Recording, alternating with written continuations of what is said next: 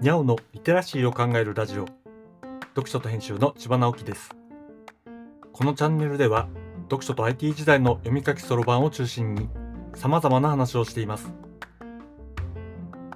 今回のタイトルはほんの少しだけ誰かの役に立つことをすると楽しく働ける。というものです。木曜日は日常で感じたことを話しています。僕にはやりたいことがたくさんありますが日常はそればかりではありません。お金を稼ぐということはまあ大体あまりやりたくないことの方が多いような気がします。ただそれがずっとやりたくないことなのかというとそんなことはなかったりもするのです。サラリーマンを辞めてすぐにたまたま縁があって飛び込んだ世界の一つが介護の世界でした。介護と一口に言ってもいろいろあって僕が最初に経験したのが障害がある方の介助でした。そこで僕はあれ？思っていたのと違う。楽しい。と思ったのです。これはかなり意外でした。そこで介護の世界は高齢者と障害の2種類あるのだと知りました。そんなことがあって、今は病院で介助の仕事をしています。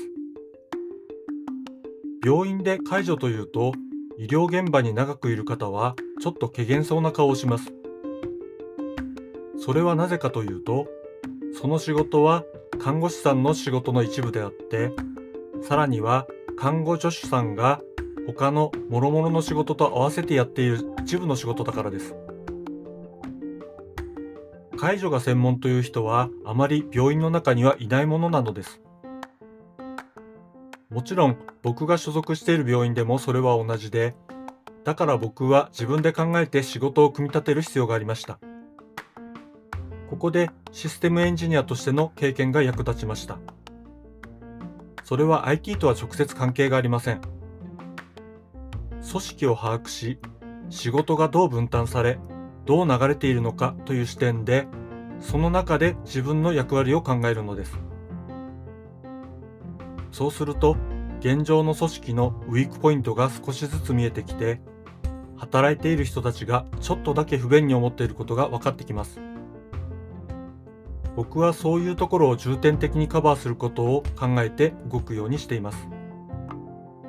すごく小さいことなんだけれど誰かの役に立ちそうなことをやってみると当事者は案外敏感にそれを感じ取ってくれるものでそこからコミュニケーションの輪が広がり始めるのです。これやってくれてありがとうと言われたら嬉しいですがその相手は次の時にはここから引き受けますと言ってくれてその時にお願いしますありがとうって伝えるとその嬉しさは3倍くらいに膨らんでいます。さらに、これお願いできますか？って言われて、喜んでなって言ってやっていると、楽しさは5倍くらいになってくるものなのですね。そんな風に働いていて分かったことは、案外みんなそういう小さい何でもないコミュニケーションに飢えているのだということでした。僕はそのコミュニケーションに外からの情報を組み込み、今の現場では気づいていないと思われる僕自身の気づきを織り込んで伝えていきます。そうすると徐々にこれこうしましょうか？なんて声が出てきます。僕は目立たないけど実はスムーズになっている仕事の様子を見て密かにニヤッとしているのです。まあ、ただのおしゃべりな変わったおじさんに見えているかもしれませんけどね。この状態になると働くことがとても楽しくなるものなのです。そんなわけで介護に関わる仕事も僕にとってはかけがえのないやりたい仕事になりました。今やりたいと思っていること以外にもやりたいと思うようになってしまうことが実はたくさんあるものなのです。こんな風にやりたいことが増える人生に気づいて僕は幸せ者だなぁとつくづく思います。読書と編集では IT を特別なものではなく常識的なリテラシーとして広める活動をしています。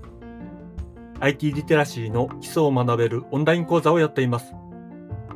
詳しい内容については概要欄のリンクから、または読書と編集と検索して、猫がトップページに出てくるホームページをご覧ください。